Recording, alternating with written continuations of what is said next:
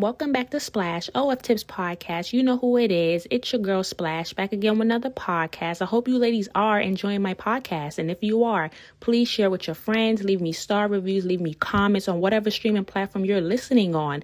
Today, I got a new audio recording from a content creator by the name of Princess Pea. She would love to share her OnlyFans journey, tips and tricks that's going to help you ladies, valuable information, and things she wish she knew before becoming a content creator. So we're going to listen to her story today. And I hope you ladies enjoy. And thank you so much, Princess Pea, for sending in your audio today. So sit back, relax, and let's listen to her journey.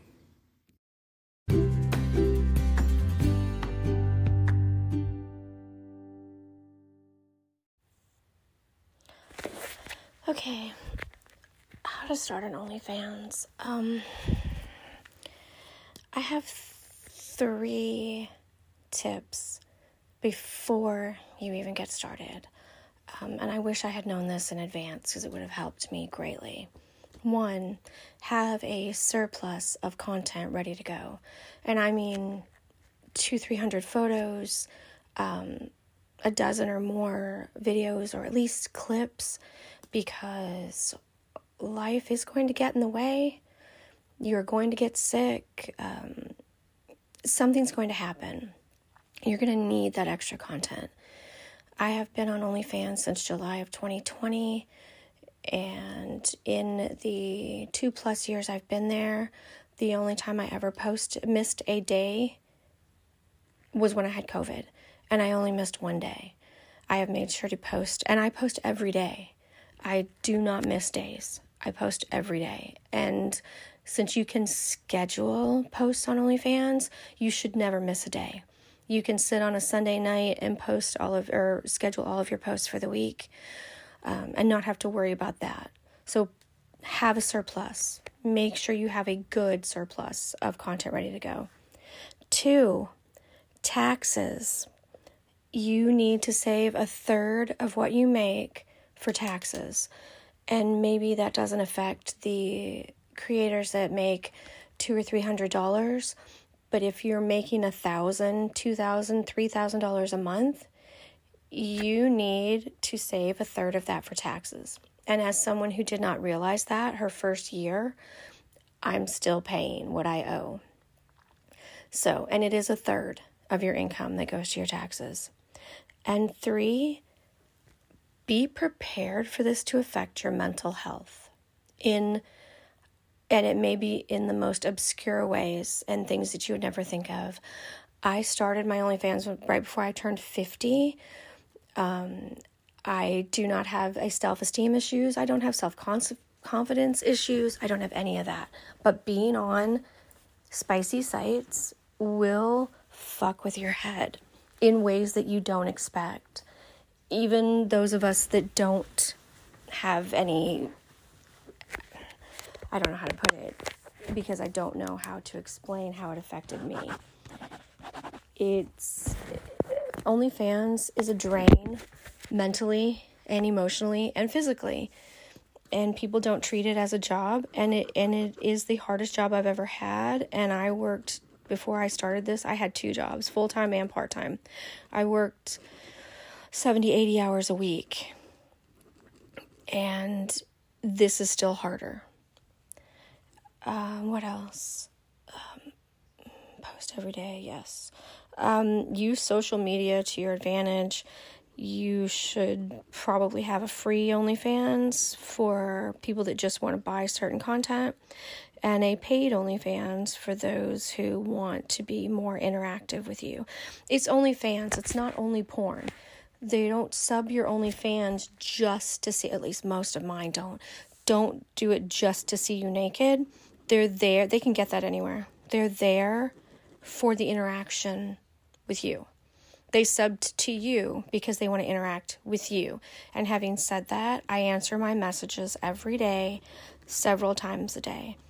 And I think that's the best way to go every day. Especially if this is your only if this is your only outlet if this is your only job, if this is even if it's supplemental, you should check your messages at least once a day. I check mine in the morning when I as soon as I wake up, in the afternoon, and then before I go to bed. sometimes more. Depends on what I got going on that day. Um, I have a LoyalFans for the video store. Sorry, I've been sick. I have a LoyalFans for the video store, which is something that OnlyFans doesn't give you. I also have a Fansly. Now, you can stay only on OnlyFans, but I believe that a backup is the smartest way to go. It it will offer different things, different sites offer different things, and if anything happens on one, you have another to go to. Uh, some people do pay per view, some people do not. Uh, I did pay per view for a while and then I wanted to stop. And when I stopped, I lost a third of my income. So now I do. There is the mailman. Well, shit, he's got packages. Hold on one second, it's gonna get quiet. Anyway, pay per view or not to pay per view. Um, pay per view is a third of my income, tips are a third of my income, and subscriptions are a third of my income all matter, all are important. You can charge more and have no pay per view.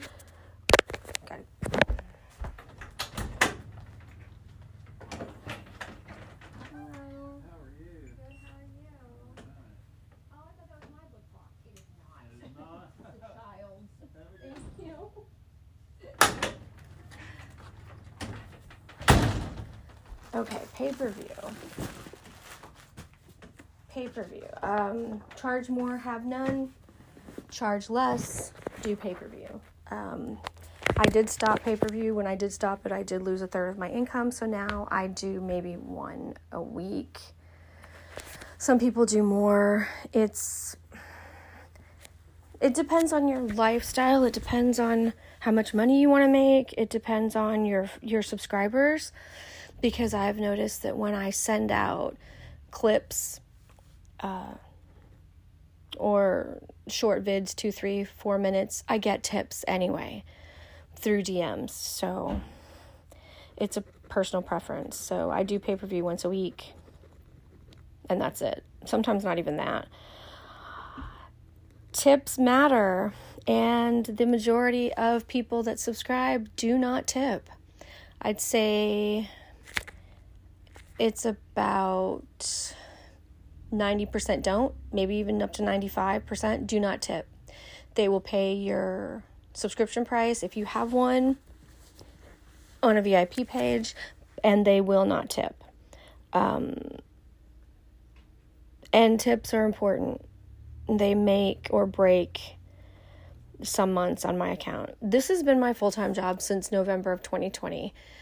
So for the last two years, I've been able to make enough to live off of what I make on OnlyFans. Is it easy? Fuck no. Is it worth it? Yes, because it gave me more time uh, with people that needed me at that time. But it's also a drain. It's it's hard to explain. I love it and I hate it at the same time. There's there's no way around it. It's it's a blessing most days so if your subs don't tip uh, consistently, you can always um, try different spin to win games, which is super popular. Uh, I do them. Actually, I don't think I've done one in about three months, so it's about time. Do one every few months. That'll bring in a significant chunk of money, generally. Um, Sorry, I am a little foggy still. Um, have a niche, know your market, know what you're going to promote yourself as before you start. Um, I'm over 50 now, I'm 51. And um, when I started, I got a lot of the the MILF uh, guys which I think the word has been kind of bastardized, or the phrase has been kind of bastardized in the last few years. MILF is not baby mama. MILF is a woman of a certain age. Anyway, I don't even care anymore. just honestly, I'm now to the GILF stage. I could totally just pass it off as grandma, but my kid's not old enough yet. So, but like do you have certain attributes you want to use to promote your page because you know if you have big boobs that's one. If you have fat ass that's one. If you have both excellent more power to you. If you do a lot of role play if you do co- or cosplay if you do you know things like that. Everyone should have a category where they fit and can use that as their main promotion and then be able to branch out into other things. I do a lot of customs, like a lot of customs. Uh, some are very fetish or kink specific. And because of my age, that gives me a lot of um, a lot of leeway. There's a lot of um, how do I put this? That like the older woman genre, I guess. So I get asked to do like mother in laws or sister in laws or things like that a lot. And that's fine. Uh, make sure you don't undercharge for your stuff and don't overcharge for it either. I see people posting one or two minute videos for $25, $50, and to me that seems excessive. Uh, have a menu of your prices and your price lists and what you offer is always good, and then they can go from there. Like, I charge more for role play. I charge more for anal. I charge more for things that aren't that that are not pre-made. The longer the video, the more it's going to cost. Um, I do the girlfriend experience. That's something that I actually enjoy doing on a daily basis for a week or two weeks or a month, depending on. And you get to know the person, and I like to get to know my fans on a broader level than just, oh, you're here to see me naked. I like to find out about their lives. Some people don't, and that's fine too. Some people are more hands off. Set your boundaries, keep your boundaries in place, and if people don't like those boundaries, you can restrict them and you can block them. I would suggest not blocking them because they're that takes money away from you, but restricting them means that they can't contact you again, can't upset you if they have, can't cross whatever line it is that you have set up. Like I don't sext at all. I don't have the time for it. I don't have the patience for it. And it's not something that I like to do, so I don't do that. And I'm very nicely let people know it's in there, it's in my bio. This is what I don't do, this is what I do do. And here is my menu. And we can work from there. Um, a lot of girls I know sell items uh, and then ship them out. I will tell you one thing it is actually against the law to sell anything that's been worn. Um, I want to say it's like a $25,000 or $50,000 fine because it's considered biohazard. Having said that, um, that is something I can't say you should do, but you know, you would have to decide that on your own. Uh, social media, you should have, in my opinion, and this is only my opinion, a free fa- a free page on OnlyFans, a paid page on OnlyFans. You should have a Reddit, which I don't um, use to my advantage enough. You should have a Twitter. You should have an Instagram. I have two, one for family and one for everything that I do to promote. Um, I know some people use TikTok, which I'm of a different generation. I do understand how to use it. I don't use it. I do like it, but I don't use it. Maybe someday I'll figure out how to use it. Uh, and now uh, Twitter is having kind of a bit of a fallout right now. It is. If you have a not suitable for work account on Twitter right now, I have about 60,000 followers on Twitter. Um, and because of what I post, in the last two, three weeks, interactions have dipped dramatically. Now, there are retweet groups on Twitter that I am in with uh, women who have uh, also have OnlyFans or promote their spicy sites and things like that. And that will help you and have a backup as well and because your account may get banned or suspended at any point even though it's not illegal to or not against the terms of service to to post I don't post explicit for myself. That's something that you would have to decide on how much you post online and how much you leave to your paid sites. I do not post, I'll post boobs. I do not post anything else because why pay for it if I've already seen it? But some people do very well with that. They're usually the hot wives, the swingers, they do very well um, posting explicit content on Twitter. Um, what else? It's kind of a nightmare right now in that area. If it wasn't for the retweet groups, I probably wouldn't be seen right now. But I am taking a step back from OnlyFans after this year and a step back from all of those sites. So it doesn't bother me as much. I'm just trying to keep um, status quo at the moment. What you want most is for the subs that you get on a VIP page to resub. So I'm actually really happy about the fact that right now, about 75% of my subscribers right now are long term. They've been with me, if not since I started, they keep coming back, even if they leave for a week or they take off a month or two, they come back. And why I think they come back is because I'm nice, because I talk to them, because we talk about movies and books and video games, which I love, and anime and life and what they're going through. And some people don't want to be that, and that's okay. It works for me.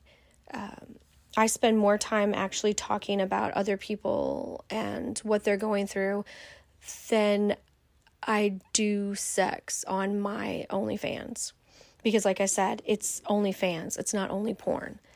So, but you know, run it as you see fit, what you're comfortable with. Make sure those boundaries stay in place. I cannot emphasize that enough. Do not let people fuck with your boundaries that you have set up. Make them clear, make them distinct, and don't waver on them because that will help protect you mentally and emotionally.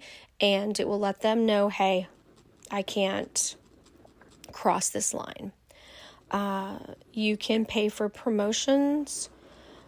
Um, I have one that I use on Instagram a couple times to build my following over there, but uh, oh, when I used uh, Splashes promo for my free page, and I want to say I gained about 200 subscribers over a course of a couple of weeks. So that was nice.